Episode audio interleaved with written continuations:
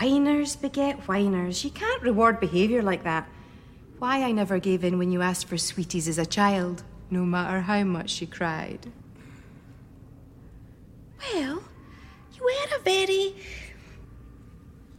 chunky child, darling. A bit of a bloater. You check the lore. You won't hear Sam roar.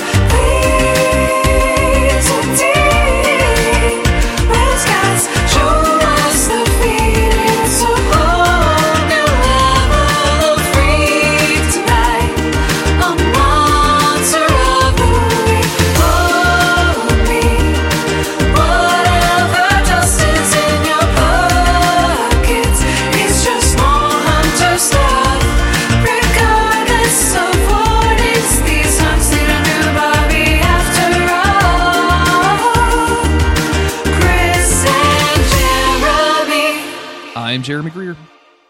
I'm Chris Mosier. And this is Monster of the Week, the creepy but necessary podcast where we cover every single episode of the TV show Supernatural. And we're back. Season 10 is back, Chris.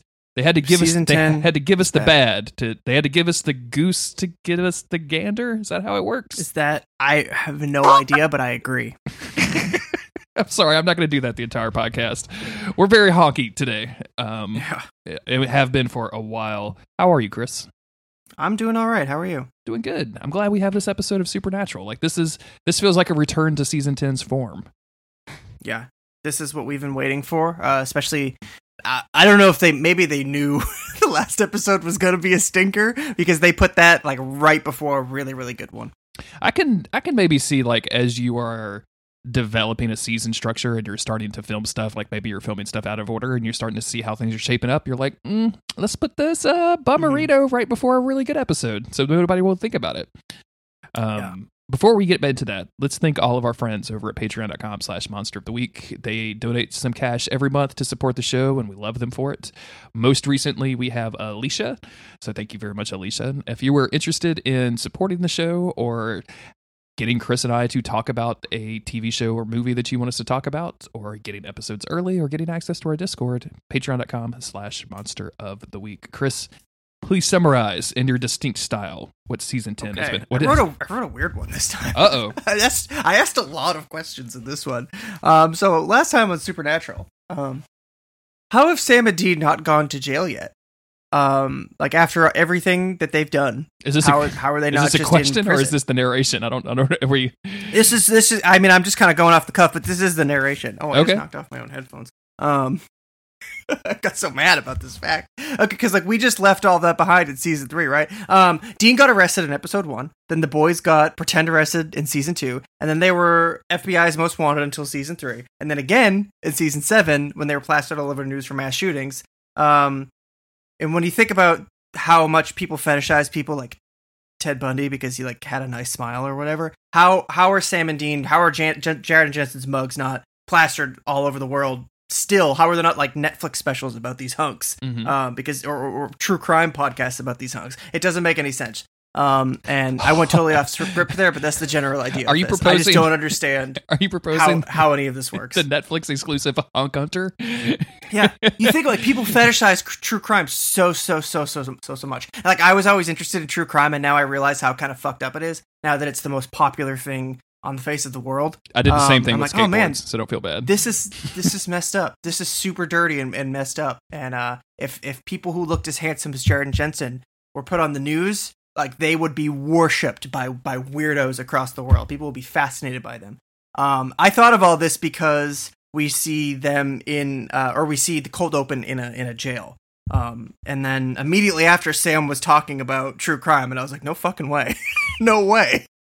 The fact that Sam isn't, we're going to get into this, but like Sam being into true crime is the weirdest fucking thing ever to me. Like I get it to a little bit, but like, I just don't think that Sam would have that kind of obsession with it because he's dealt with a lot of like blood and violence in his own personal life. And I wouldn't expect somebody to that does that on a regular basis be like, let me listen to a podcast about a guy that didn't get caught like murder eight chicks. Like, I just don't think that like, unless he's really looking for jobs. Like, I feel like Dean would listen to Serial and go like, I'm going to go find the guy. We're going to get this man out of prison. I'm going to go find the ghost. That was their thing of like, we listen out for these ones because we want to find out when men become monsters and then we want to go hunt those monsters. Right. Like, but that's not what happens. It's not what we're going on. Do you have a thing that you're going to read, or do you want me to? That was my thing that I just sort of, cool. I just went off book with it because I'm in a dark place right now, I think. Is everything okay, Chris? Yeah, I'm fine. So we are covering season 10, episode 14, The Executioner Song. This was written by Robert Barons and directed by Phil Segrisha. This aired on February 17th, 2015. The Return of Cain. Dean, Sam, and Castiel deal with Cain's return. Crowley and Rowena continue to grow closer, but when Crowley bails on plans with his mother to help the Winchester, Rowena lets him have it. Crowley skips out on Mother's Day. Crowley forgets to buy his mom a present on Christmas, and she lets him have it. This is a really good episode. This is like strong, I think, in the pantheon of Supernatural. Like, this has got some of the best Dean shit we've ever seen. Definitely. Sam is kind of there. I am still not like greatly impressed with this Crowley Rowena stuff. Like, it's just I know, and look, I know in the past that I've said that Rowena has a Scottish accent when she really has a Welsh accent, and I apologize ahead of that. Right, I'm so sorry.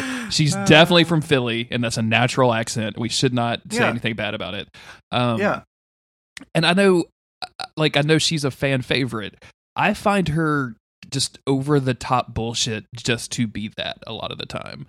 So, I don't understand why we're supposed to believe that Crowley would believe any of her act, because I think it's so on the nose that she's so obviously manipulating him. And I get it's supposed to be his mother, and it's supposed to he's a little bit more human. We've talked about this stuff before, and I don't have anything against her really as a character. It's just like it's so overt that I don't know if they want the audience to know, or if we're supposed to believe that Crowley is this easily manipulated, or if maybe he has something up his sleeve.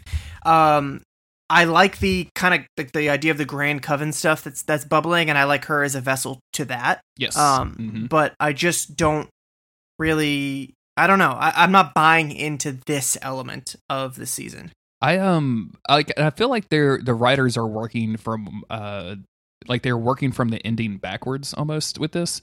Like, I feel like we're supposed to think, oh, well, Crowley is still in that weird, like, hybrid phase of with his humanity. He still really misses Dean, and that's the reason he keeps, like, jumping whenever Dean calls, and he's doesn't care about his job anymore, and then, like, that's all going to end up being, like, an eventual betrayal, which is what we get at the end of this episode.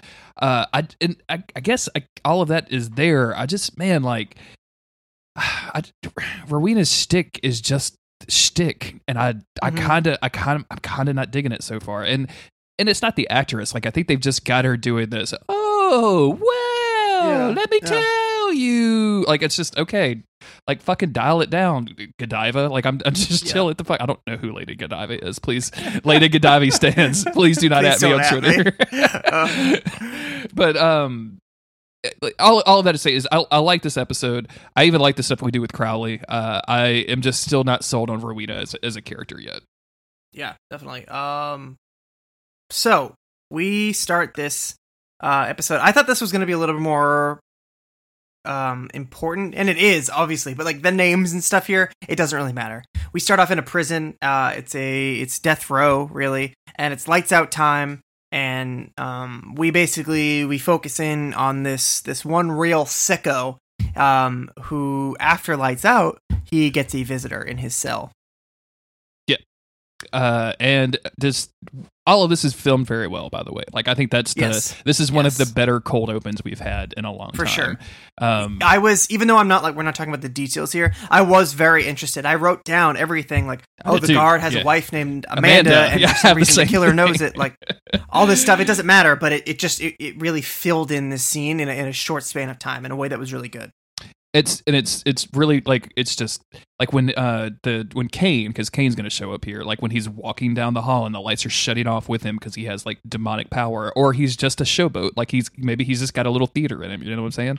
Yeah. It's really I think it's the latter. It's definitely the latter. He's just a little theatrical guy. I mean, you would be too if you were the firstborn of Adam and Eve, absolutely. Right? Yeah. Absolutely. But he stops outside the door of Tommy, who is a killer in death row, as you mentioned, and then the lights go out, and when they come back on, the dude is gone. The security guys, the prison screws, they are watching this on the security camera, and the one dude, when Cain disappears, he looks at his other guy and just shrugs, like, yep, happens all the time. We're good. Yes, it was just a big old shadow. Weird. That was odd. Man, I should have ate all those mushrooms before I came to work on death row. This was a bad plan.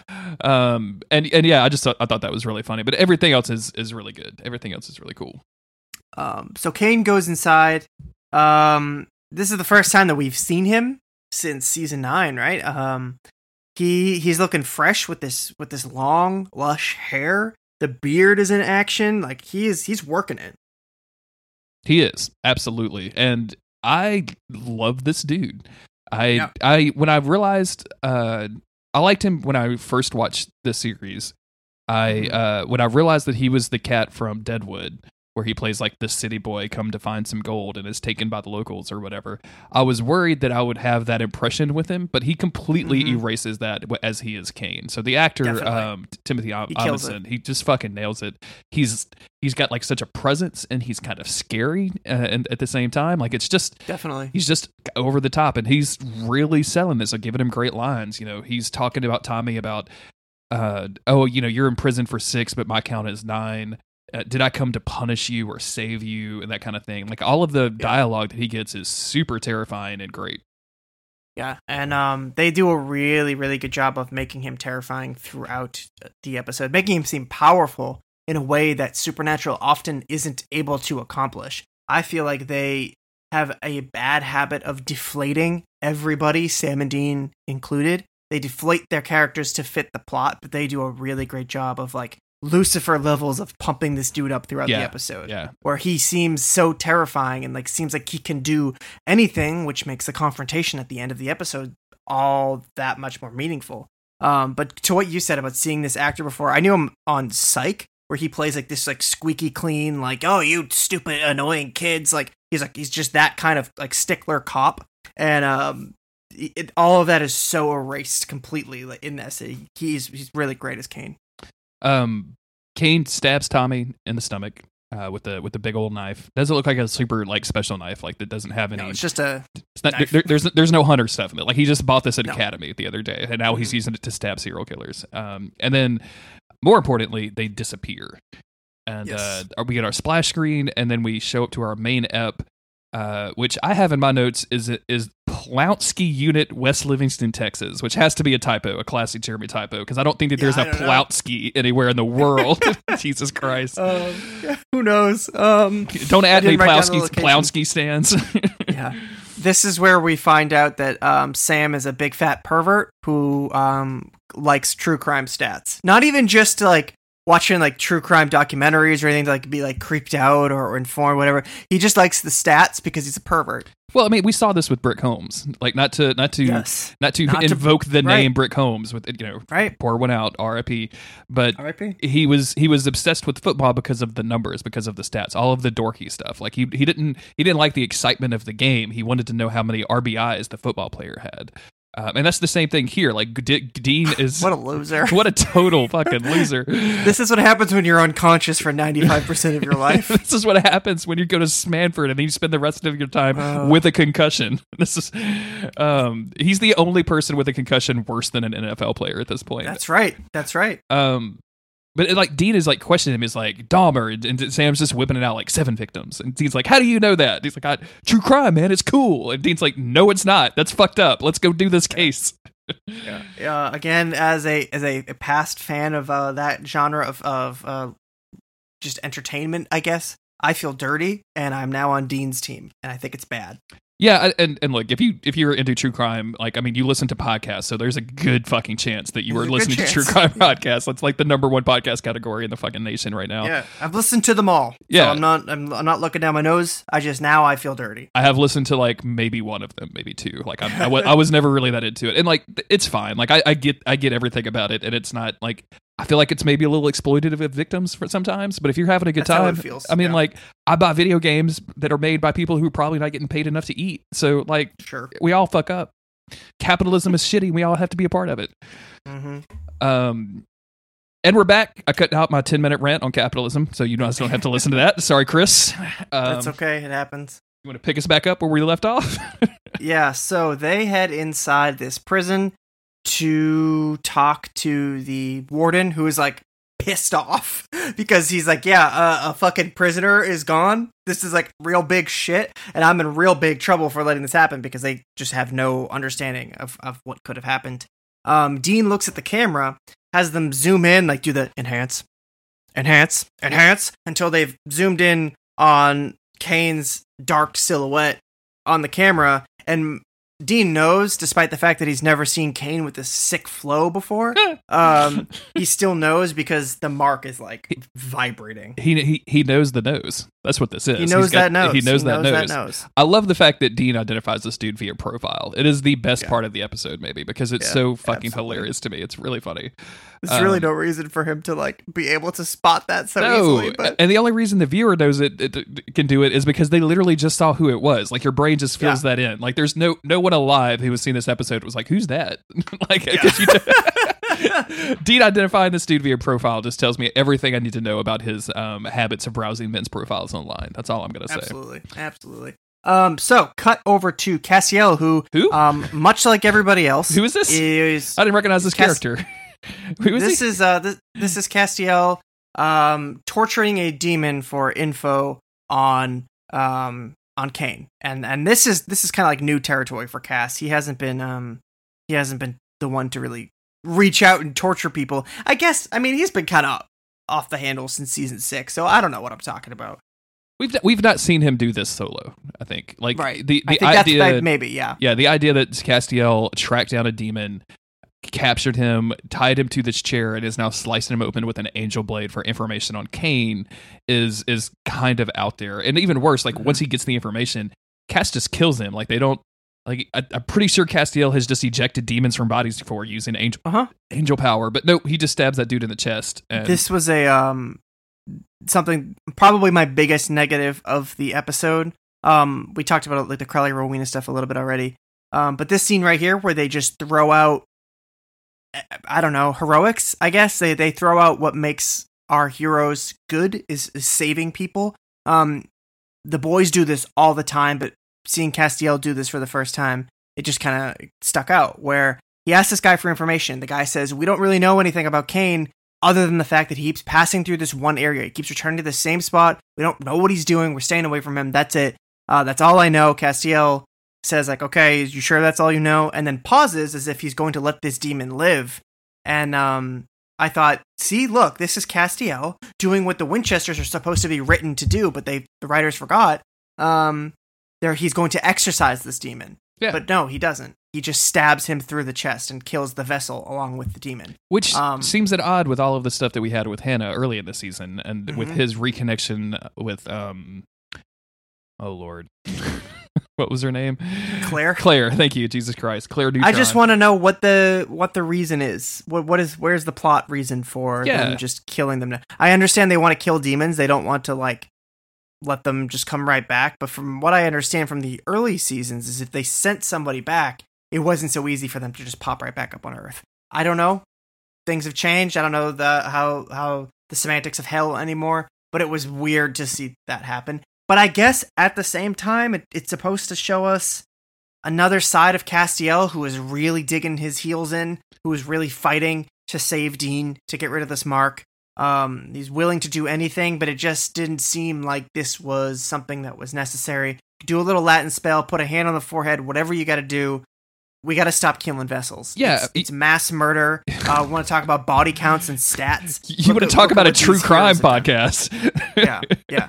They've killed more humans without a doubt, they've killed more humans on Supernatural than they've killed monsters. That's a fact. Can we make a fictional true crime podcast that's just me and you trying to get to the bottom of all of these mass murders in America, yeah, of people just showing up, acting super strange for a couple of weeks, and then showing up with angel blade holes and throughout their body, and then like weird burns from holy water? I'm 100% with you. I do not like this. Also, like, they've given them like an angel blade that kills everything, which is fine. Like, you could literally just give them another thing that doesn't kill people when they get rid of demons. Like, oh yeah, I now have a shotgun, a holy shotgun, and when I shoot people with it, it kills demons that are inside them. Yeah. Even Castiel, have him suck the smoke out and then like blast it away. He's got powers. He can do whatever he wants. Literally, like, have him snap. Right? Like, make him do a Thanos snap or some shit. I don't care what it is. It's just really galling to see Castiel, who just went through a whole arc about humanity and how precious it is, and like lost a good friend that way or something. Like, it doesn't make any sense for him to like do this kind of thing. I know we're camping out on this for way longer than the scene is, but it really this and the Rowena stuff really bothered me in this episode. Yeah, definitely. But otherwise, it's a fantastic episode. So we got to get this stuff out of the way. And speaking of Rowena, here we go. Yeah. We go over to Crowley, who is on the throne, playing video games on his phone while somebody asked for equal credit. Apparently he was working the crossroad circuit with another demon, and his stats don't reflect all of those soul reclamations. He uses like a fancy business word for this that I didn't really get into. But he wants credit for what he did. Equal pay for equal credit for equal work, I think he pulls out, which is kind of a weird thing to pull out in the middle of a Supernatural episode about possessing human souls. Yeah.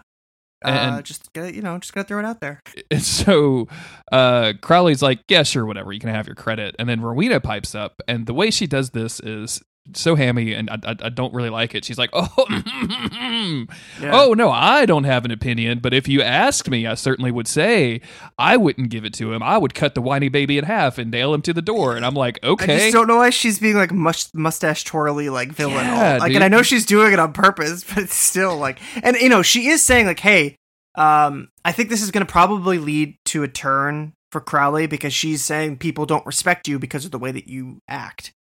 Yes, you have the power, but you don't have the respect. People are just, they're asking you for shit. You're listening to them complain about whatever. Like, hell doesn't feel like hell.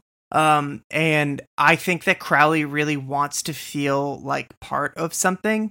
I don't think he's good. I don't think he genuinely cares for Dean or any of them, but I think he likes feeling like he plays an important role in something. Again, especially after being humanized. So when the betrayal from Dean comes at the end, this stuff that Rowena has put in his head, all this hammy, over the top stuff that she's put in his head, I think is really going to drive him towards evil. And I don't know where Crowley ends up, so who knows? Yeah, I can definitely see that, and it's and I guess that's it. I just, man, like, the execution is I know it's not supposed to be about the destination, it's supposed to be about the journey, but like, let's hurry this the fuck up. I'm in the bad part of America. I want to get on the road. Right. But doesn't she also make Crowley agrees with Rowena, and they kill this guy. Yeah. Doesn't she also make fun of Crowley for being a fat baby too, which I think is like more on her than him? Yeah, I don't know. Something like that. We go back over to Dean and Sam. Dean is getting lunch from a food truck. Is this our first appearance of a food truck in Supernatural? Probably. No, they've definitely had food trucks before. Sam has been doing some research on Tommy. He found out that Tommy had a dad who has been missing for about a week. And then Castiel calls. He says he's in Illinois, and he's found basically a graveyard. So Cain is murdering people and then teleporting them to this one place where he is very securely burying them in mounds of dirt. So this set is really cool. It's very ridiculous, but there is something very, I feel like, biblical about like this, like, yeah, intentional field of graves, because they do all these really great wide shots with these really tall skeletal trees, and you know, the overcast sky, and just Castiel standing there in this field of you know, like, lumps from all these shallow graves. It's really striking. And then we get the sense, and Castiel gets the sense, that he's being watched by somebody. And then Cain sort of like slowly walks out of the woods into the field where Castiel is. And the sound design in this scene is so impressive, because it feels like there's this almost like intense vibrating like behind everything. This like the high pitched, I don't know, high pitched is probably the wrong word. It's hard to like describe it while not listening to it. But they do a lot of really intense stuff that makes the air feel heavy around them and makes it seem like Cain brought something with him, and that's his power. Yeah, every time Cain is on the screen, it feels like they are doing something subtle with the sound or the music or whatever to like kind of terrify you. And like it could just be like, oh, I'm going to make the low bass vibrate noise and it's going to kind of be spooky. And but really that's all I need. Like that just makes him feel like extraordinarily powerful. Cain says that he is cleaning up his mess now that he has got a taste of killing back. So listeners might remember when Cain gave Dean the Mark of Cain, which was last season. Dean left and Cain had to defend himself against a bunch of demons, which he did and killed all of them, and presumably their vessels. And so since then, apparently he's got the taste back and now he's going to feed the mark, I think is how he calls it, all of his descendants, because he is birthed out, since he's a fucking descendant of most of humanity. Most of humanity are his descendants. So he's like, oh, well, most of them are going to be murderers. So I'm going to kill all of them, which is like basically he says he's going to kill like 1 in 10 people. Yeah. That's a lot of people. It is a whole lot of people. So yeah, he's everywhere. So Cass draws out his Angel Blade. After Cain reveals to him, there's no cure for the mark. Like there's no way of getting that off. And then when Castiel draws his blade, all Cain says is, sorry, Cass, you're not on my list. And then disappears. Yeah. And this scene was just so intense. Because you can tell even when Castiel draws his blade, he doesn't feel like he's going to win this fight. He just feels like morally this is what he has to do. He has to face off against this great evil because he's going to continue killing people. Like when Castiel drawing his weapon, it seems like a hopeless gesture. Like, well, looks like it's time for me to go down swinging. Yeah. And I like this like casual dismissal, right? Like this is like, I don't even have time to fuck with you because you were a fly to what I am, which is huge because Castiel is not a fly by any stretch of the imagination. Also, Cain has a line here. Do you remember when you ruined the word worrying for me? Uh-huh. Wait, Cain says that like he refers to his children and he says my whole poisoned issue. And I just don't want to ever hear the word issue used this way again. Uh-huh. And I had to ruin it for you two while we were here. So you're welcome for all of that. Yes. So next we go to Rowena. She's asking Crowley for help with the Grand Coven. And this is where he says what we've been saying, I guess. Like, yeah, of course you're manipulating me. And she just fully owns up to it. She's like, yes, that's exactly what I'm doing, Crowley. Like, I've been manipulating you to get your power so that we can go take care of the Grand Coven and like you can help me out. Yeah, this is really good. Like, I like just the straight up. Like, of course I am. You're the king of hell. I'm your mother. I'm a witch. Like, of course you should expect this from everybody. Is like the kind of hidden insult in all of this, right? Like, why aren't you expecting everybody to manipulate you for everything? Right. And so basically, Rowena wants him to help her kill a. Is it just the one witch, or is it a coven of witches? Is it the whole coven? I think there's one in particular, right? Or maybe he was nearby or something. I don't remember the specifics of it, but Is this with the scene where she's like working on a spell or something like that? Like that's later. That'll be later. Okay. So we cut to Sam, and he just found a record of Tommy, the serial killer, Tommy's 12-year-old son. So they know that because he's going after like lineages, that Cain will be going after this kid next, even though he's just a kid. So Dean obviously wants to go and involve himself in this. They all want to get involved, stop the kid from being killed, obviously. Well, and it's a way to get ahead of Cain and maybe try to meet him there, because Dean has already kind of figured this out. Dean's already like, oh yeah, I am I have to be the one to kill him. And he tells Sam that, like, Sam is not really into this plan at all, but Dean says, look, when he gave me the mark, he told me one day I would have to get the blade and I would come looking for him. This has to happen. And Sam's like, you realize you're talking to Cain, right? Like, he's the original Judas. Like, he's Judas 0.2. What are you doing? And but Dean thinks he has to do it. So Castiel agrees with him, but obviously Sam, brain damaged Sam, is like, no, because win or lose, you're not coming back from this fight. But Dean knows what he has to do, and he calls Crowley for the first blade. He tells Crowley, which we find out later was a blatant lie. He tells Crowley that Crowley is on Cain's kill list, so it's in his best interest to hand over the blade. And Meanwhile, during the scene, Rowena keeps going on about the witch that she wants to kill from the Grand Coven. And I think this is where she's preparing the spell, maybe. I don't know. She's talking about it, and we overhear it, and Crowley overhears it. Yeah, she wants Crowley to use illusion magic and like a team of demons to get in there and trick the witch to so they can get close. And Crowley gets out the blade, where he has it stashed in just a flap of leather. And then Rowena starts getting into Crowley's head about how you need to stop consorting with hunters with the Winchesters because, you know, like, word gets around, it's damaging your reputation. But telling Crowley he can't do something isn't something that really works. Exactly. Yeah. So at this point, I've lost my place in my notes. I just did too. Hold on. The guy. Okay. So, the guys, the Sam, boys. Dean, Castiel, they head to the location near where the kid is. He's in like a barn. Where they have this giant industrial barn on this person's property, apparently, because like, oh yeah, he's upstairs playing basketball. I was like, what? Yeah, none of upstairs. And honestly, like, I'm looking through my notes right now, and yeah, I use the word skulk so many times because that's what these guys are doing around this house. They skulk hard. They're skulking around this 12-year-old's house. Major skulking, dude, for sure. Huge skulk. But they have gathered around. The kids playing basketball. Castiel, I think, did some recon. And Dean kind of has this. He did some skulking. He did some skulk con. Yeah. And Dean kind of has this moment with Sam where he's like, you know, I didn't realize when I told you that I was going to go down swinging, I didn't realize that it was going to have to be this soon. And then like there's this pause, and he says, "I'm scared, Sam." And I thought this was really interesting because he doesn't use Sammy, which is what he goes to normally for these kind of conversations. He says, "I'm scared, Sam."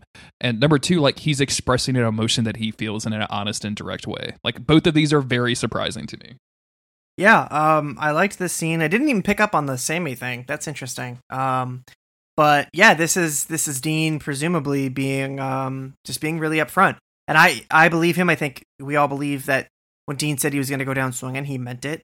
But to have him kind of come up front to step past that bravado a little bit and say, like, yeah, I am prepared for this, or I was prepared for this, but I wasn't expecting it to come so soon. It's such a human moment amidst everything else that is about to happen.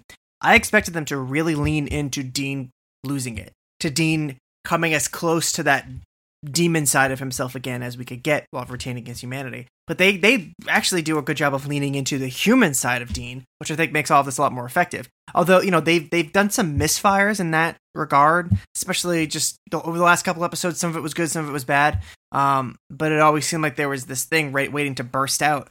And even throughout this whole episode, it doesn't feel like that ever bursts out, which Sam is going to call out the very, very last line of this episode. But yeah, here I just, you know, Jensen's doing great work, and I'm really feeling for Dean at this point. Yeah, and Sam is in the shot.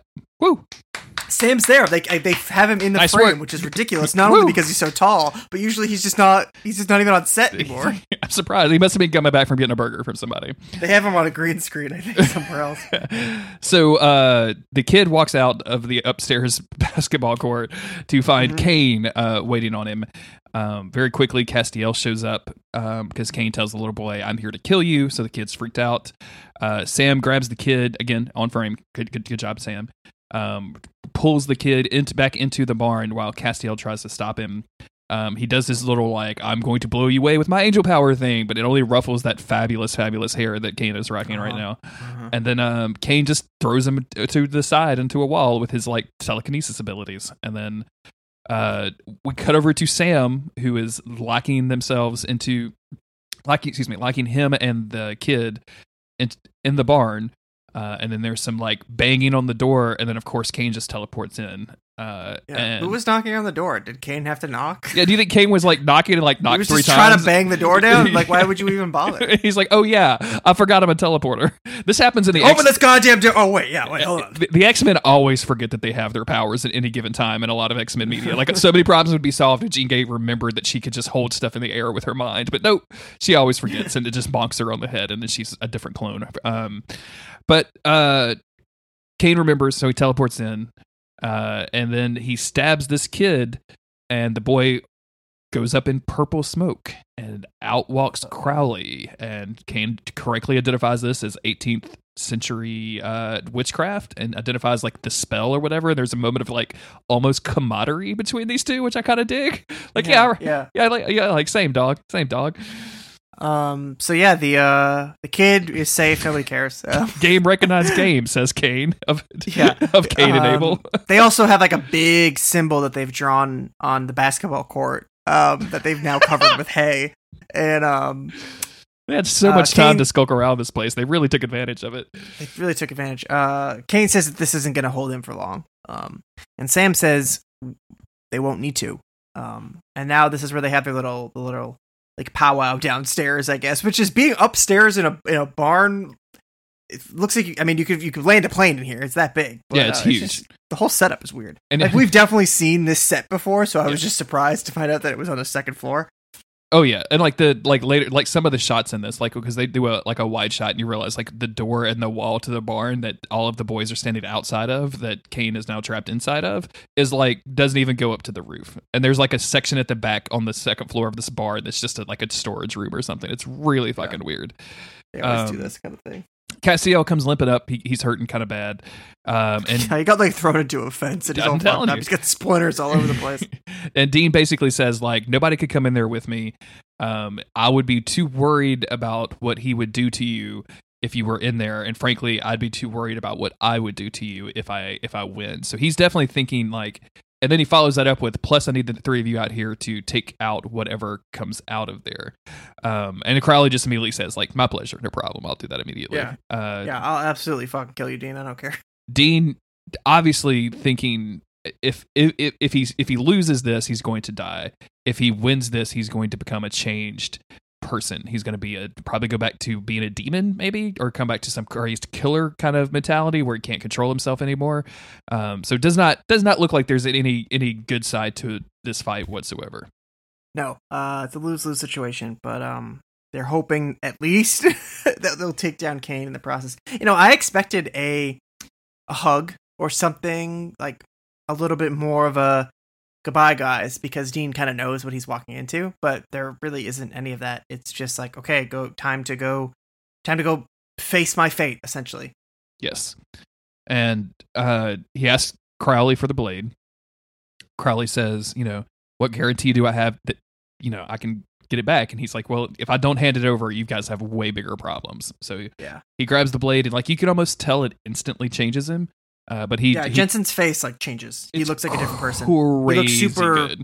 Icy and like just cold. Like there's this like gleam in his eyes. I don't know how he did it, but he literally looks like a different person.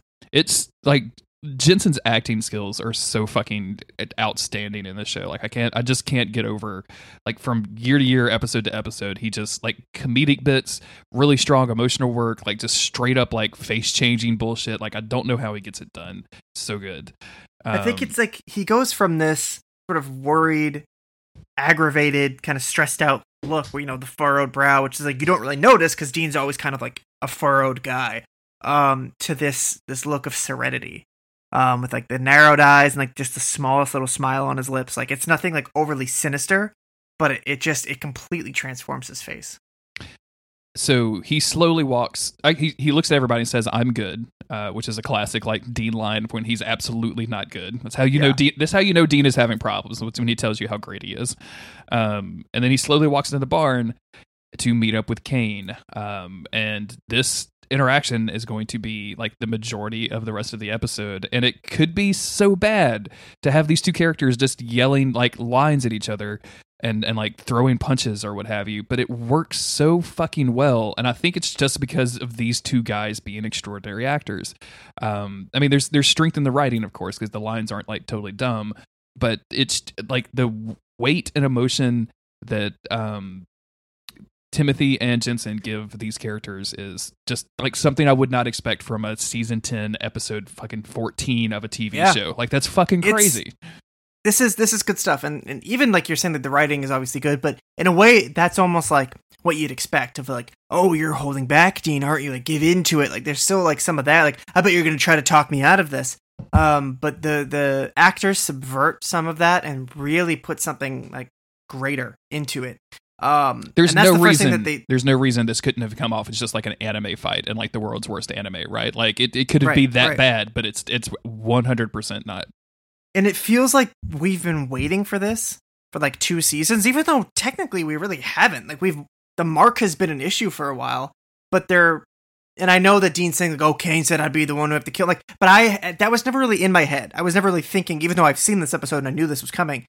The episodes never felt like Cain was the threat. It felt like the mark was the threat. And now that we have these two in the same room, it's suddenly like, yes, this is what we've been building up to. This is the face-off, because it isn't just about Dean fighting Cain. It's about Dean fighting himself and everything that he's become and everything that he's done in the last 10 years manifested in one, not even necessarily great evil, but great force, this great power, this great dark power that he has to defeat. Because he's the one who has wielded it for so long. Absolutely.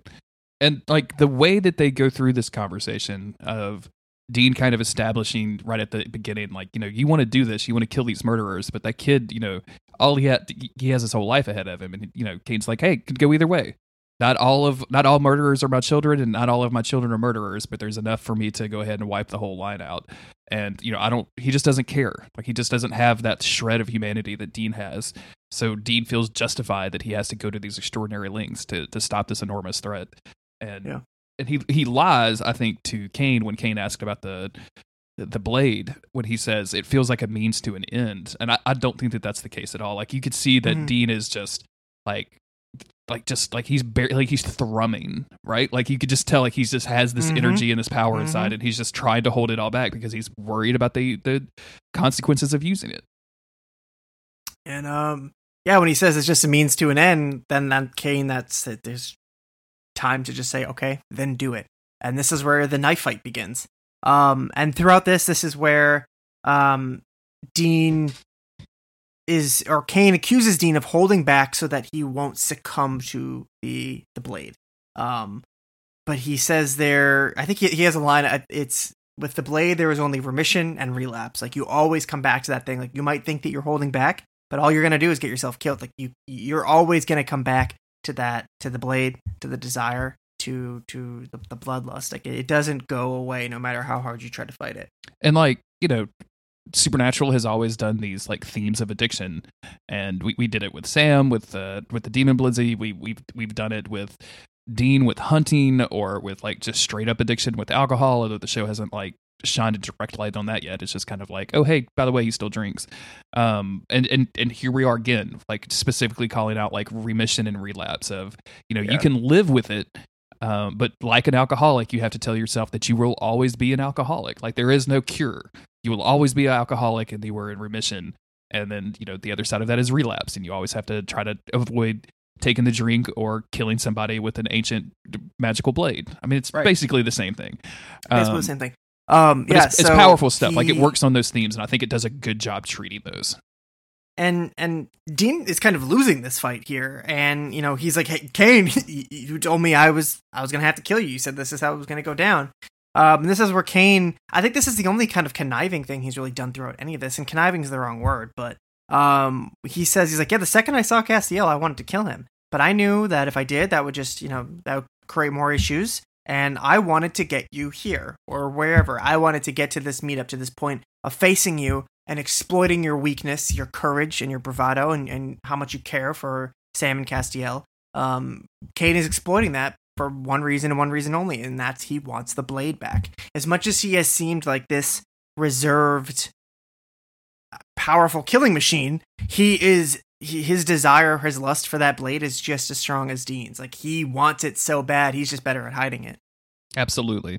And it's, like, this... It's amazing how well that they have built up Cain in like the 2 or 3 episodes we've seen Cain in to be like this kind of villain that I'm scared of him, and at the same time this angry at him. Like to have used all of my boys in this fashion to come to just to get the blade back it's so evil, it's so dark, and it shows such a sign of intelligence and straight up cunning that I hate this dude. And he's a mark of one of the better villains that the series has had. Like immediately puts him up in like yellow eyes territory for tiers of villains in my mind. For sure. And I love the just like the one-on-one nature of the fight. You know, it's just there's so much intensity in it, and because it's just two people, there's no cuts to anybody else. It's not like showing what everybody else is doing downstairs. It's just them going head to head, and at a certain point, Dean, or rather Cain, gets the upper hand. He has the first blade. He is on top of a Dean about to kill him, basically, and he says, "I'm doing you a favor because you are living my life in reverse, or my life, or my descent." Started with me killing my brother. That's how yours is going to end. You would go down and you'd kill Crowley. That would be okay. You probably would be fine with that. Then you'd kill Castiel. That one would be a little bit harder. That one might hurt a little bit more. And then it would come to Sam, and you would kill your brother, and you would destroy yourself in the process. And you know, the brother killing stuff, like, that is really reminiscent of early themes in the early seasons. You know, where dad said I might have to kill you, and then with the apocalypse, like the boys having to fight each other, and bringing up that idea again, because as much as they've been through, it's never really felt like they're at that level with, or they feel like they're fated to die at each other's hands, or like that. That theme is long gone at this point, right? Yeah, we haven't dealt with that since I feel like season maybe 6, like with the Soul of Sam stuff. Like I feel like we've been off that terrain for a while now. So even though there isn't anything necessarily like fated with like them clashing or anything, but him just saying, you're going to kill your brother. Like that little just like flick of information, that line really, really brought things back. And like, I don't know, it grounded everything in a way that I don't necessarily think I needed, because I was already here for everything that was happening, but it really connected me to the dire nature of this situation, because, you know, I'm obviously, I love those early seasons, and drawing on those themes really kind of, it pulls at my heart. Absolutely. And it's, you know, it's the ultimate threat for Dean. Dean considers family above just about everything else in his life. And like who that family is has changed over the years. I think like what family is to Dean has changed over the years, but putting that directly in line, and especially like including Castiel and even Crowley in that, like he says, I think Cain says you'll have mixed feelings about that, you know, because for as much as Dean hates the demon king of hell, like he still calls him on the phone for favors, like, right? Like there's got to be him a lot. He calls him a lot, right? Like you're calling your ex too much if it's the same amount that Dean calls Crowley. Yeah. Your ex does not want to hear from you this much, Paul. Come on, Paul. But it's you know, going all the way up to killing Sam, and that being how he loses his humanity. Like I think that seals it. And Dean, he's on the ground. Cain is above him. He holds his hands up in the air with a knife, and he reveals that he has a second knife that we saw earlier in the episode in his belt buckle.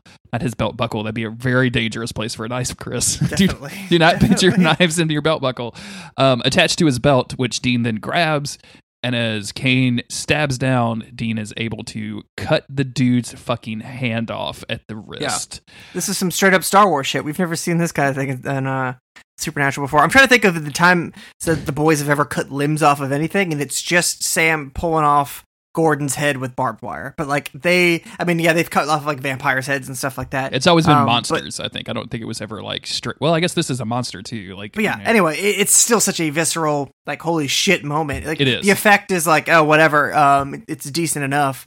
I mean the visual effect, but the like effect as far as the episode goes is like holy shit, and that's the upper hand. Because as much as Cain is like, he's fucking Cain, there is still something mortal about him, right? And cutting off that hand, it's like he's laid low. He's grabbing at his stump, just like, okay, that's it.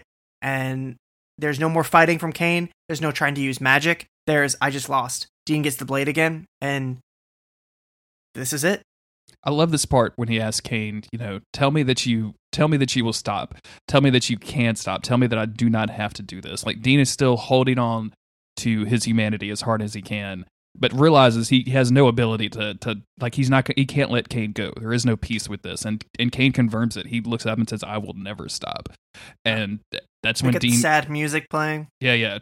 There's like the music in this scene is really good. Like they were doing some man, I didn't write down the instrument. God damn it! But it was like an unusual instrument for the Supernatural soundtrack, and I was like, it almost it didn't bring me out of the scene or anything because I was really enjoying it. But I was like, what the fuck is that? This scene has this episode really has a great soundtrack. They were pulling, I know some songs we've heard before, but just I don't know, they were really giving it to us on this one.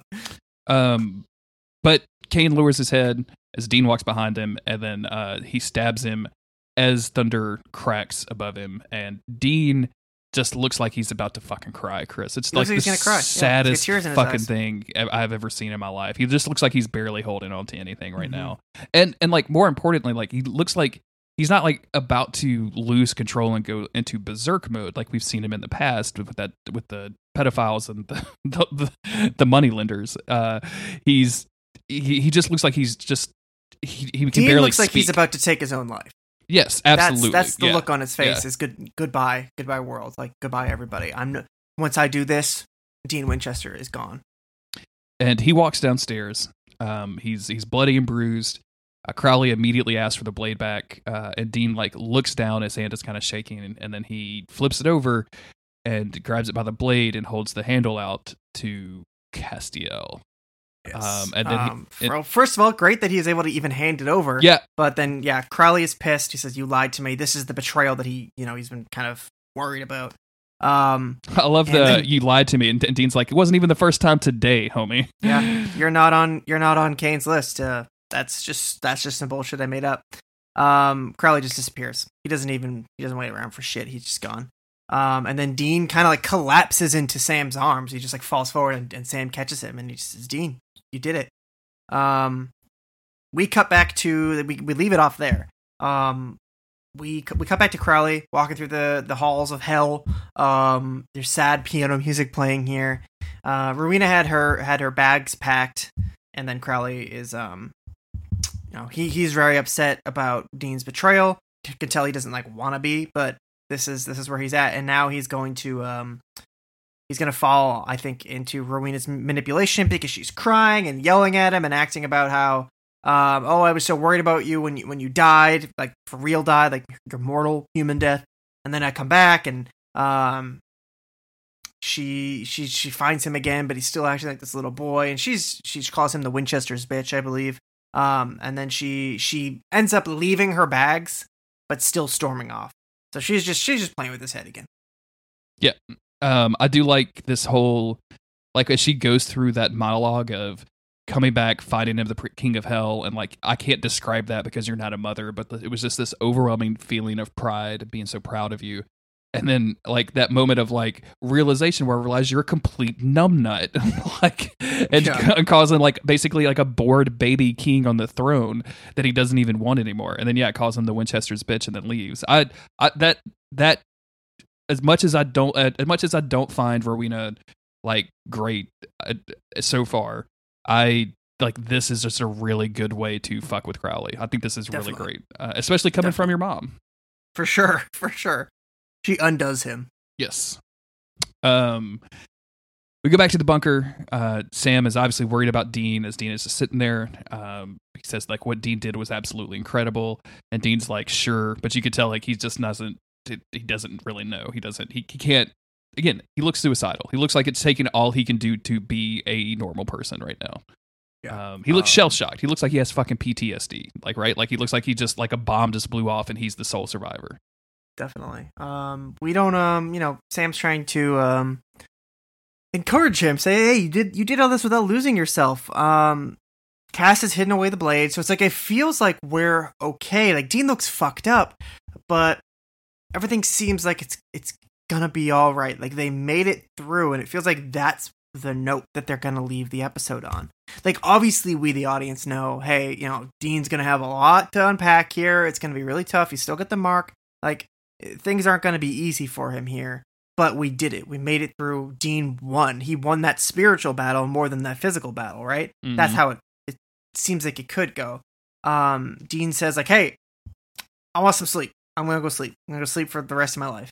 And as Dean walks off, Castiel asks Sam, hey, how do you think Dean is doing? And this is where we end the episode because Sam knows. Sam knows what even me, at least in the audience, didn't fully pick up on. Like I knew Dean was fucked up, but I didn't know. I didn't know the way that the character's brother would know. Like it seems like this is something, at least from my perspective, that only Sam saw. Only Sam saw the truth, the real deep truth. And he says, Cass, Dean is in trouble.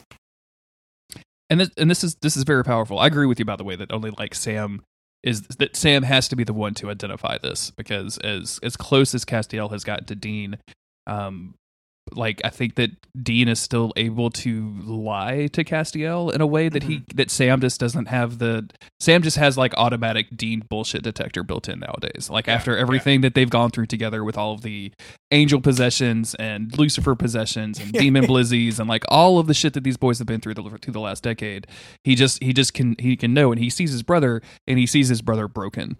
And he does not know what that's going to mean for them. Like, he doesn't know if that mark is going to turn him into a berserk killing rage monster, or if he's going to try to jump off of a bridge somewhere. But he knows he's in trouble, and he has to ask Castiel for help. And I think this is an incredible ending for the episode. Like, to absolutely, especially like we're mid season, which traditionally have not been great for Supernatural. Like, usually, like we have a mid season slump where, you know, all of your bad episodes go to die. And boy, is this one not that. This one is just so fucking good. Yeah, I really hope that they're able to give Sam something to do in part 2 of this season. Like, I want Sam to have an active role in driving the plot forward and in helping Dean, because we've joked a lot, but he isn't essential to anything. He hasn't mattered in any way, shape, or form this season. And he's my favorite character, so I don't like saying that, but that's the truth of it. I think Dean has had a really satisfying arc. I've complained a little bit here and there, but like all leading up to this big fight, It's such great payoff that I can't help but feel satisfied. And obviously we're not done yet. We've got a long road ahead of us. I just hope that Sam can have a role in what's to come and not just keep taking the back seat. And I know, of course, in future seasons, he'll more than likely do other things. I know that the show has shifted to Dean, and that's the way it is. It's okay. But I want him to hopefully do a little bit more for the rest of the season and make it feel like he's not just in the back seat. Obviously, I don't know the circumstances of how this is written or what even the actors are going through at the time that this happens. And but I still want more from the character. Yeah, I do too. We make jokes. I know I've been going hard on the like Sam gets a shot. Or whatever, no, I mean it's not inaccurate, but it's I like Jared Padalecki a lot. Like, I would probably watch an episode of Walker Texas Ranger if he was in it. Like, maybe just one, and then I'd be like, okay, so they made this show again. I'm good. Seems like a weird pick, Jared. But yeah, like I'm with you. Like, anytime that one of the brothers gets the majority of the screen space, which is often Dean, I kind of have to remind myself, like, the show is about brothers. Like, I want to see these 2 dudes like teaming up. That's what makes this show good, is family. Like, that's what I think, that's the reason that it resonates so well with so many people. And as just like a final comment, like I know Rowena is a big part of this season. I remember her, like, I just hope that I can learn to appreciate her Bostonian accent for what it is and not constantly be overwhelmed by it. As a native Bostonian, I'm a little bit more comfortable with her Bostonian accent, so hopefully you'll get used to it at some point. I know it's like you're watching The Departed, and it's or Good Will Hunting, but you'll probably adjust to it at some point. Mom, the king of hell. Ma. Yeah, this is a hell of an episode. Yep. Thank you, everybody, for listening. We appreciate it. It's, as always, thank you to our supporters over at patreon.com/monster of the week. Again, if you want to get episodes of this podcast early or exclusive episodes of me and Chris covering various other media, you can do so over at patreon.com/monster of the week. Ratings and reviews help us out a lot. Thank you so much to everybody that's been chatting with us on Twitter and various other social media networks. It's so very nice. I can't describe. Like, I just thank you, everybody that's like, oh yeah, I've been listening to you guys for a while, and it's just so great. Thank you so much. You're all the best. Thank you. I can be found on Twitter at JG Greer. Chris, you are? I am at Local Bones. The podcast is at MOTWcast. You can find links to all of that and more at monsteroftheweek.cool. If you have any passing interest in Chris and I's increasingly bizarre way of talking about emojis, check out Thinking Face. It's on all major podcast outlets. And then also thinkingface.cool. We will be back next week with another Supernatural episode where Cole pays a visit to the Winchesters. Ooh. Good night, everybody. Good night.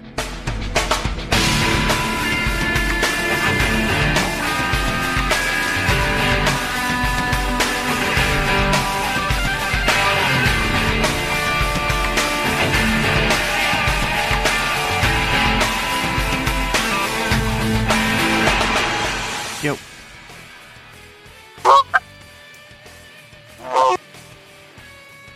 Top of the morning to you. Like it's a... Yo. Come back. Can you hear me?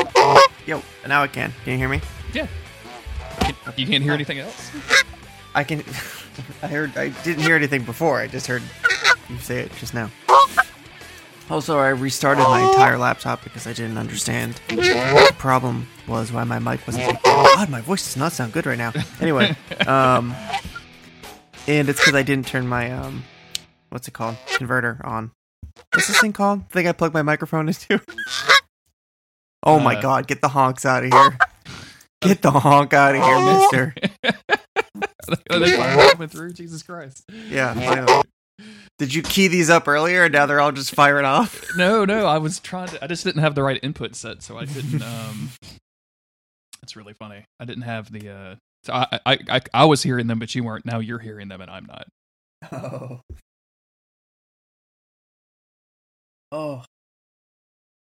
Yeah, your voice sounds a little rough this morning, my man. Did you guys I don't know. I don't go out drinking and smoking last night? No, I feel like I have been though, but.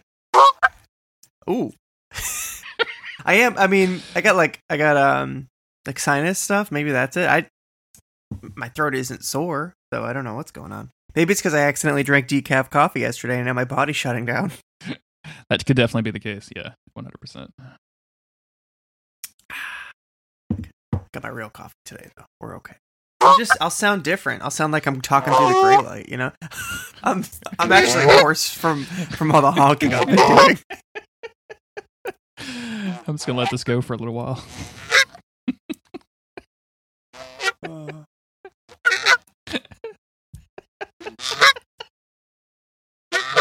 Sorry.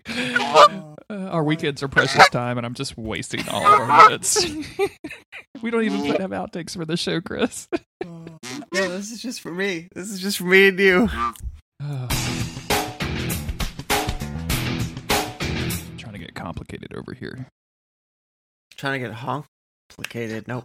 Honk-plicated. All right. Here's that. I think I just finished the third puzzle of this. Mm-hmm. Of Honk game. The second one I remember is that's in the shop where you like honk at the little kid and make him. You lock him in places, which is horrible. This is fucking great. That's where I stopped playing. Yeah. Okay. I just did the one right after that. That's what I did this morning. Yeah, I got to that city and I tortured that nerd and then I quit. Mm-hmm, mm-hmm. I keep getting stuck on like the final puzzle of each thing and thinking like, what am I gotta do? You gotta think outside the box. That's what you gotta do. You gotta honk outside the box. Let's see if I can this way.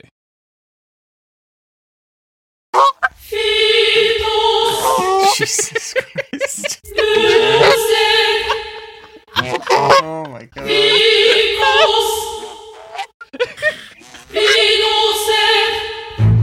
It's my two favorite games in one.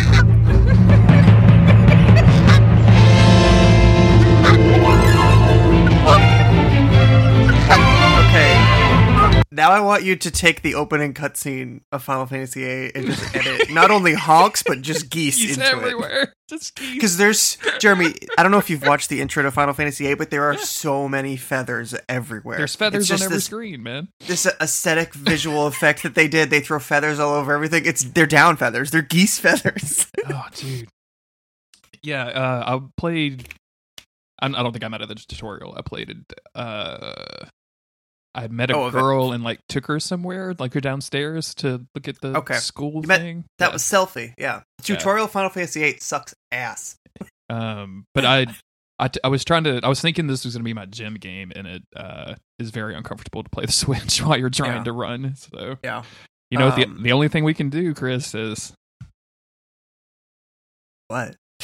Oh, there it is. Jesus.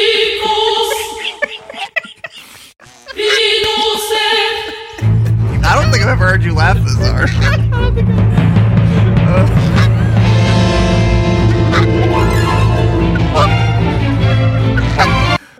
Okay, I'll stop. It keeps cutting out every few minutes, and then few seconds, like the music cuts out, and then there's just a honk. What if we do? Let's try this. Oh my God.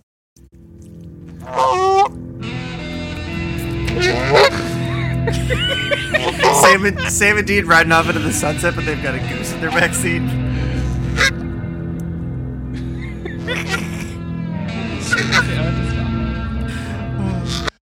Oh Jesus! I didn't know you could just hit the letters on this. Like they're all assigned like keys on a keyboard, and you can just hit them at the same time, and stuff happens. Oh. All right. We need to do an entire Honk based Monster of the Week episodes that we can actually use outtakes and stuff. Oh man, that is too goddamn funny. It's remarkable how funny a good honk.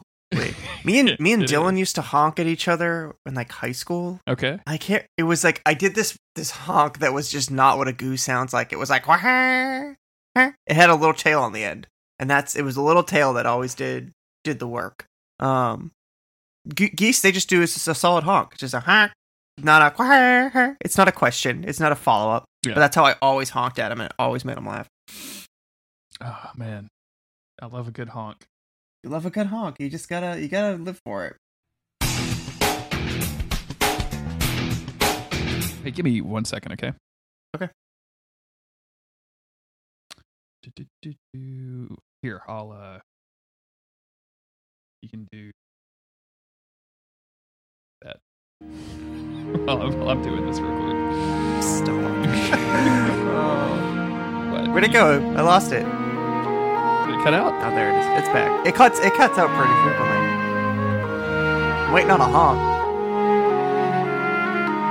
Wait, Jeremy. There we go. Oh my god. Those are so anguished honks.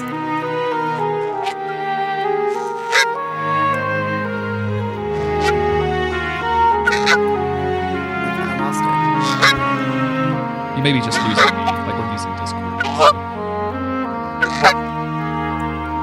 Just keep hearing like half cut off honks every few seconds. Ooh, there's that flute. Came back. Oh, now it's gone. And silence. Okay. What I want you to do is take that torn video that we made. Okay. And just do the same thing, but with honks. But it's just honks. Oh, just honks. That's okay. It's just honks. Bold choice. He's just listening to honk sounds.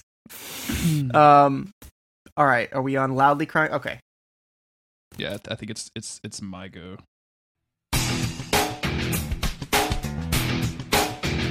Hello. Hello.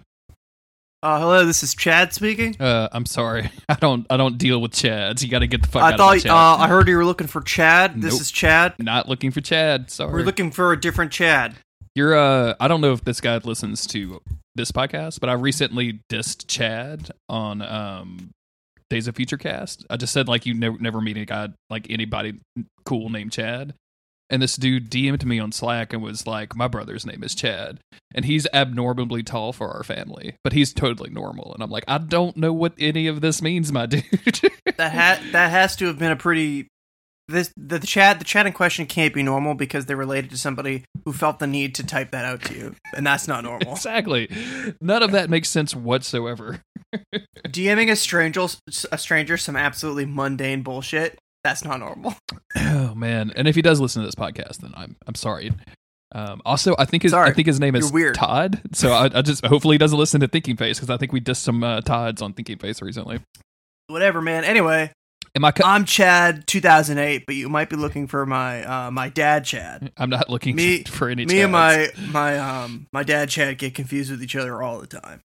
So you have, but you're Chad Jr. I'm Chad 2008. What's that? You're Chad Jr. No, I'm Chad 2008. Does that mean you were born in 2008? Are you 11? That's correct. Do you play Fortnite? You bet I do. What character do you play? The one with the mohawk. Oh. Chad. Wait, you play the Chad character in Fortnite. I play Chad 2008. Okay. That's a little weird that she would play your own self, Chad. I don't know. I don't. You don't. Don't you make your own character in Fortnite? I don't fucking know, man. I've seen, like, because now it's, like, literally everywhere, but I've never seen anyone actually, like, play Fortnite before. All I know is that it is the most garish, ugly video game I've ever seen in my life. The style of it is whack. It's gear whack. The way it doesn't even like to smile, whack. Us, we're tight as fuck. Fuck yeah, dude. Tight as hell. Like, when you're a gamer, I think it's important for young gamers to be inspired by very cool games. If you're a young gamer and you are playing Bloodborne or Dark Souls, you're gonna grow up and you're gonna be a tight goth and you're gonna dress cool as fuck, right? Mm-hmm. Even just simple ways, it's gonna influence your style in some way, shape, or form. If you're into Final Fantasy like me, you wear a lot of leather even when it's hot out, right? But if you're playing, obviously you play Mario, you're dressed like a plumber, you're looking tight as fuck. But if you play Fortnite, you're just going to be running around with your fucking stupid, I don't know, yellow shoes on, looking like a damn fool. I have no desire to learn anything about Fortnite. Like, I feel the same way about, like, most things. I know so little about it that I can't even properly talk shit about it. I just know you have to, like, build a house or something. Yeah. That's what I see people doing all the time, is building houses. And I don't get it. Survive or something. And here's the thing. I bet if I actually sat down and played that game, I'd be like, oh yeah, this is pretty cool. It's pretty tight. I see why people are into this. Like, because I bet it's not a bad game. I 100% wouldn't feel that way. I don't know, man. Like, sometimes, like, that's what happened to me with Overwatch. I was so just not into Overwatch. I couldn't figure out why it was such a big deal. And then there was a free weekend on PS4, and I was like, well, I don't got dick to do this weekend. Let's check it out. And so I downloaded it, and then, like, literally bought it the next Monday because I was having so much fun with it. So yeah, I hate that shit. So it's not gonna work on me, buddy. Wow, let's do a challenge. Let's do a Fortnite challenge on you, Chris. Let's stream ourselves playing Fortnite and see who can last till August. We'll download. I want to take it to my grave that I've never played Fortnite. If they add Squall DLC, I'll get in there. But until then, I don't think so. Oh, let's just look it up. Fortnite. Squall DLC. Fortnite's at Batterlands. Snow Squall glider skin. BS. Snow Squalls are different. I don't want to sign into Pinterest, y'all. Calm the fuck down. Pinterest is so aggressive about that. I don't even know where this isn't even the thing that I was looking for. Fuck y'all off, Pinterest. I made a Pinterest, like, 10 years ago. Yeah, I did too. Like, that was the time to make a Pinterest, yeah. I don't know what the deal was, but, like, I remember specifically I was rewatching Cowboy Bebop at the time, so I, like, pinned some, like, cool Cowboy Bebop images I found, and I got texts from both of my sisters telling me, what are you doing on Pinterest? You're doing it wrong. Like, that's not what you're supposed to do. And I was like, all right, sisters, thanks. See you later. I deleted the app, but never used it again. I'm out. I'm never gonna bother with this stuff. First of all, why do you feel the need to tell me this? Second of all, why am I doing it wrong? Yeah, just unfollow if you don't like me. Yeah. Do you actually follow people in Pinterest? I don't actually know that. I don't know. I have no idea. Yeah, I haven't. I always thought people just used Pinterest to, like, gather ideas and like themes and stuff. Yeah. Like. Create mood boards. Yeah, so that, like, when you're planning your wedding, you can, like, look at all the stuff that you've pinned, like, related to weddings. Like, okay, I like this, I like that. I can try to design something. That's my perception of what Pinterest is for. Let's talk about other social media networks that we don't really know about. Yeah, this is Grandpa Hour. Yeah. I'm like, you can tell I'm in a good mood. So I know you had a MySpace. Uh huh. You had a LiveJournal. Mm-mm. You did not have a LiveJournal. I had a LiveJournal written about me. Which was weird. I'm not even going to get into it. Yeah, but no, I never. You have gone into that previously, if I remember correctly. So, yeah. What other social media? There was Facebook. I had Facebook. Yeah, I don't. I know there was, like, Friendster before MySpace. Yeah. I remember Friendster. But okay. I don't think I had one. I think that was, like, I just missed out on that. And I got really into MySpace. I was in 7th or 8th grade, I think, and I thought I was so fucking cool because I was like, no, I'm not interested in getting a MySpace. Like, I'm just too cool. And one of my friends was like, bro, you're not too fucking cool. Get out of your head. And he took a picture of me, a landscape picture of me wearing a double XL Rurouni Kenshin anime shirt, and he posted that shit up. He made me a profile. He was like, here you go, dude. Here's your profile picture. So this double XL anime shirt was just there for, like, 2 years because I couldn't figure out how to change it until I was in high school. MySpace was a weird time. I never had a MySpace. My mom had a MySpace. Yeah, that's how you know it's good. See, you would have been in your 20s, and it's just like you're not interested in new social media at that time. Like you're living your life.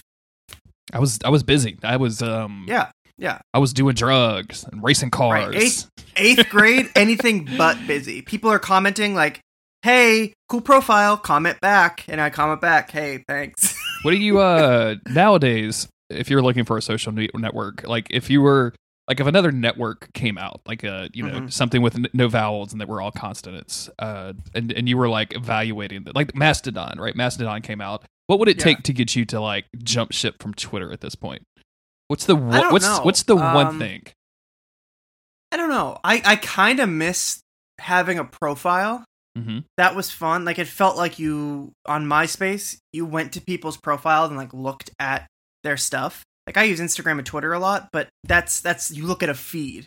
If there was less of a feed and more of like a hub that you looked at, this is Chris's top like 10 favorite things that he's doing right now. Yeah, yeah. And over here is all the recent bullshit, but like right now, this is what Chris is into. This is his top 10 things. Yeah, right.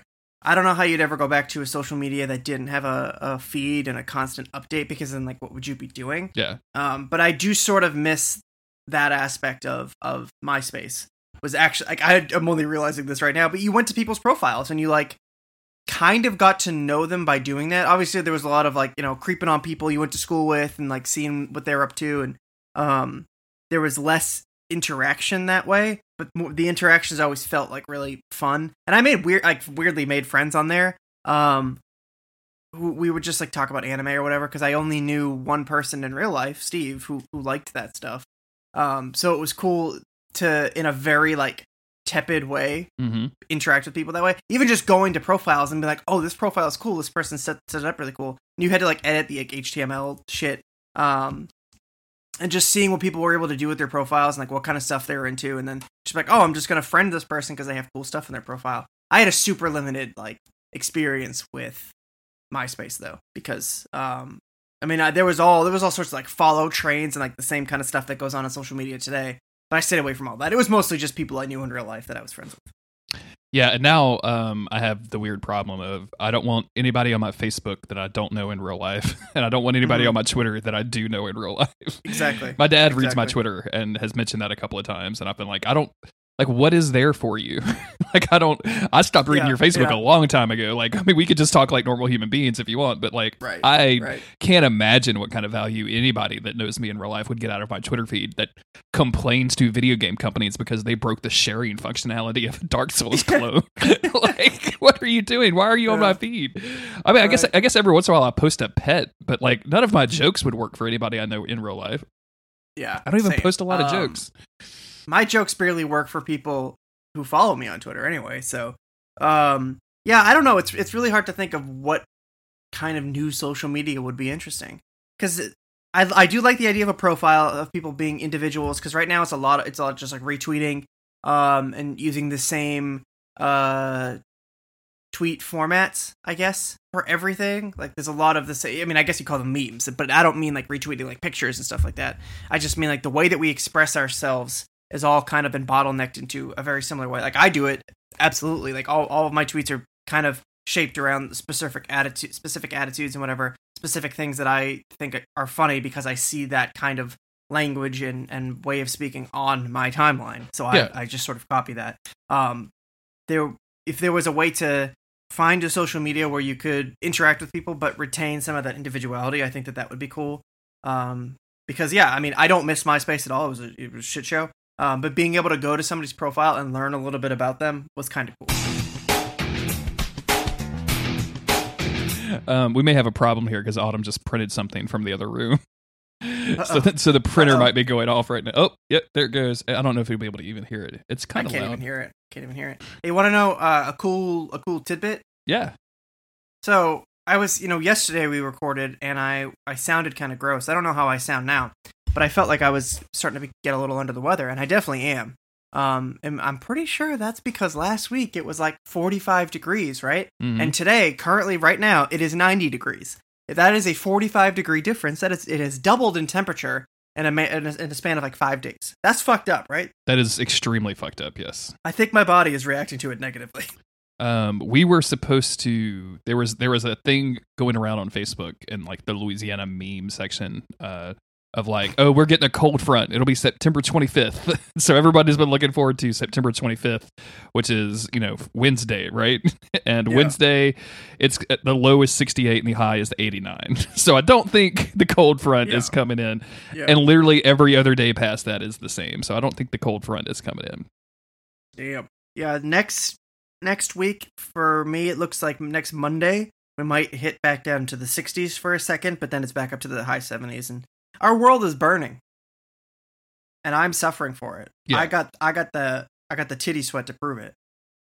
The titty sweat. Let's not go there, Chris.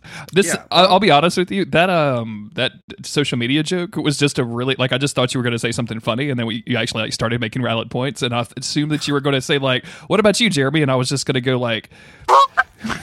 But I'm really bad at asking you anything. I'm a terrible co-host. You're not at all. No, you make interesting points, and we go on different topics. Like that's the value of a co-host. You're not supposed to like ask the same question back and forth with each other. I just ramble a lot.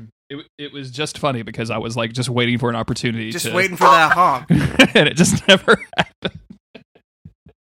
You could have been honking the whole time, and I might not have even been able to hear it. No, I made sure all of that worked before. So okay, that's good. Yeah. Have you played more of a Goose Game? No, I have not. I put all of my time into The Surge, which has one of the most extraordinarily difficult last levels that I've ever seen in my entire life. You hate to see it. There's an enemy. So The Surge is all about weak points on enemies. So you can see. Like, oh, hey, they have a weak arm or a weak leg or a weak head or a weak body. I have all of those things. So if I was in the Surge, all of my shit would be blue, which signifies the weak color.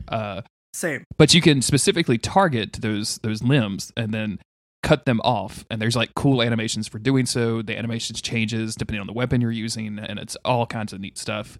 There's an enemy at the end of the game that changes its weak point every time you hit it.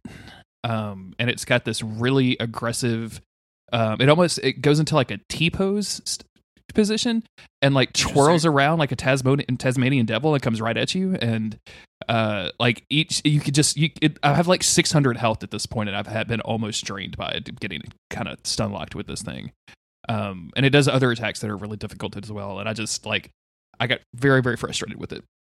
Yeah, there's a second enemy that's like this weird blob thing that shoots stuff at you, and I don't know how to kill it. I killed one of them, and it was the first time I ever fought it, but now when I fight them, I get them down to the last of their health, and they just like refill their health. I don't know what the fuck I'm supposed to be doing here. So it's just been a lot of me like running past enemies to get to like new parts of the level, which really sucks because it's not the way I want to play the game.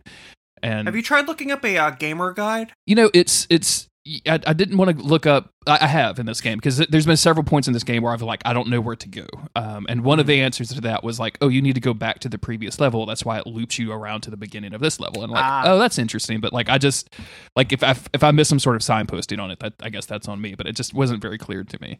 That's how I always was with Dark Souls 2 and Bloodborne. Yeah, especially I think Bloodborne. Never able to figure out where I'm supposed to go next, so I would always just be like, all right, I guess I'll look it up, and then go into like the very first line of the walkthrough and be like, all right, this area starts here. I'm like, really? Okay, I go back. I'm like, oh yeah, I guess that's not just grass, that's a whole area over there. Yeah, it's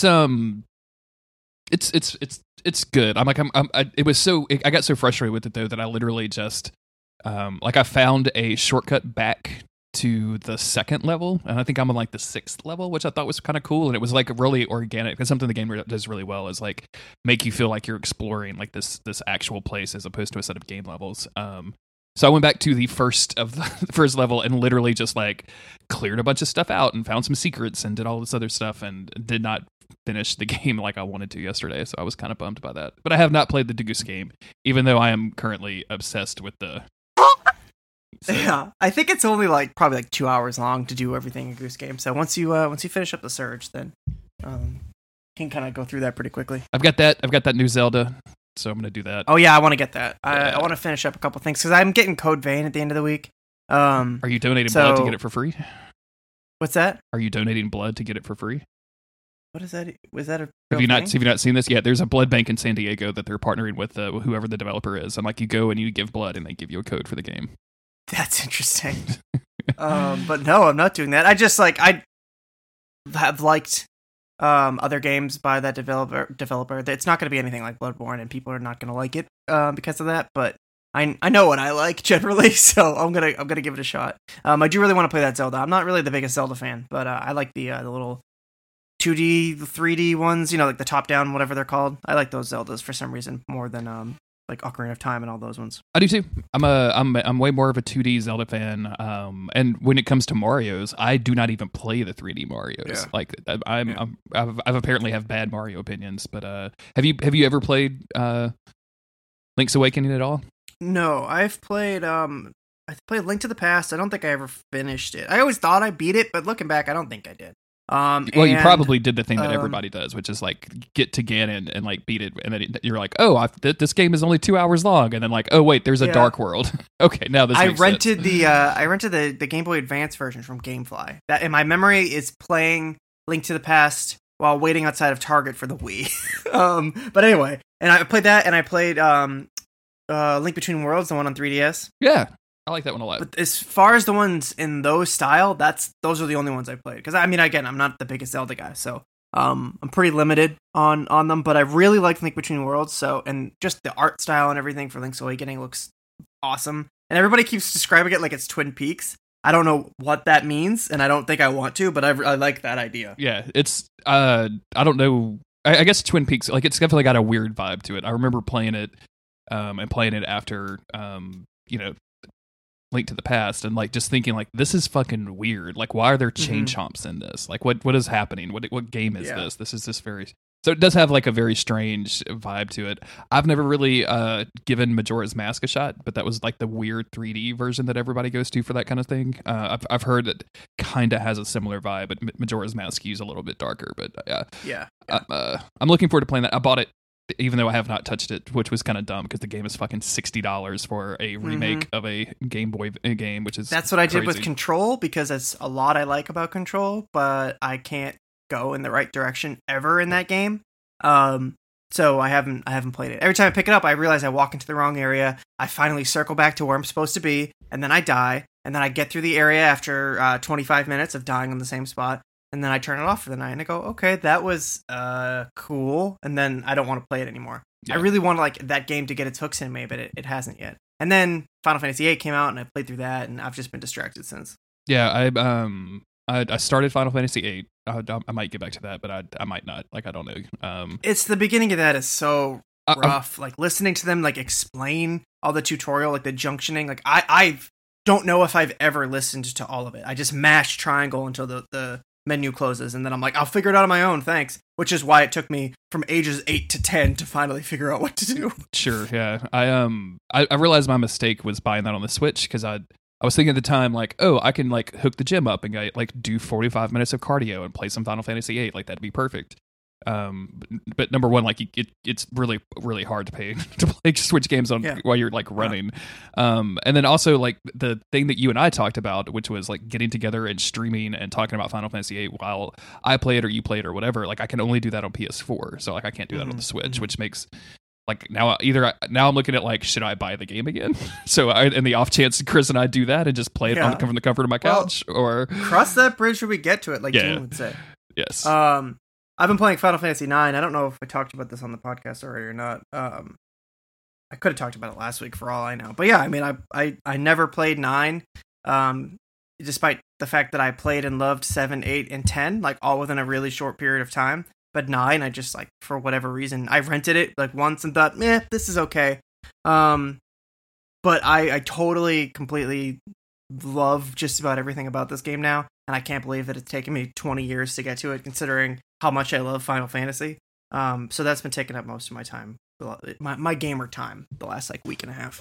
Going back to Control, I've people were super excited when that game came out, and it's been remarkable how fast people have cooled on it.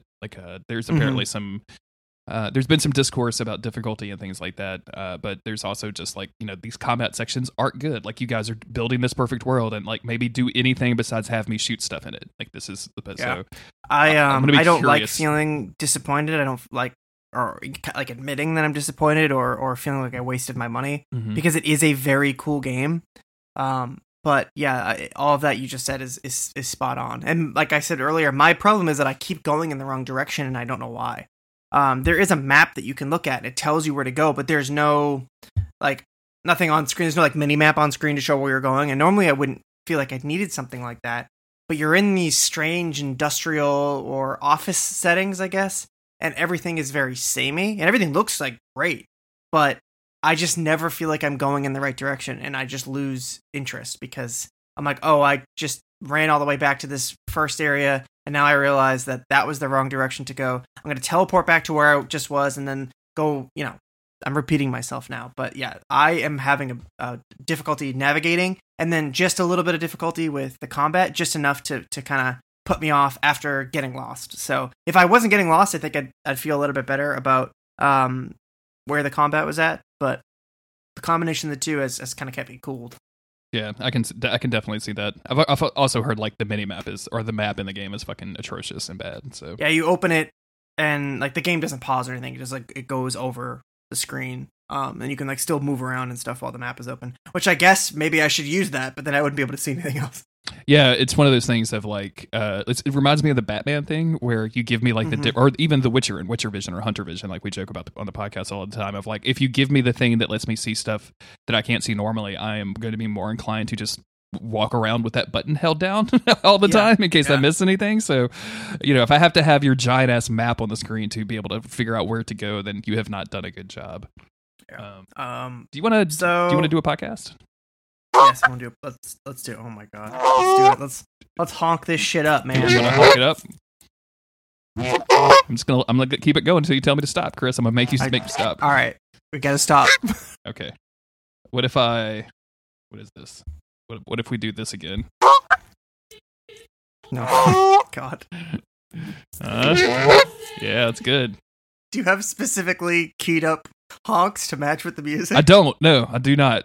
That's those are two separate sound files that just happen to go really well together. They feel like they work out pretty well. Yeah. Mm-hmm. All right, let me find my notes. This is a good episode. Yeah, this is a really good episode.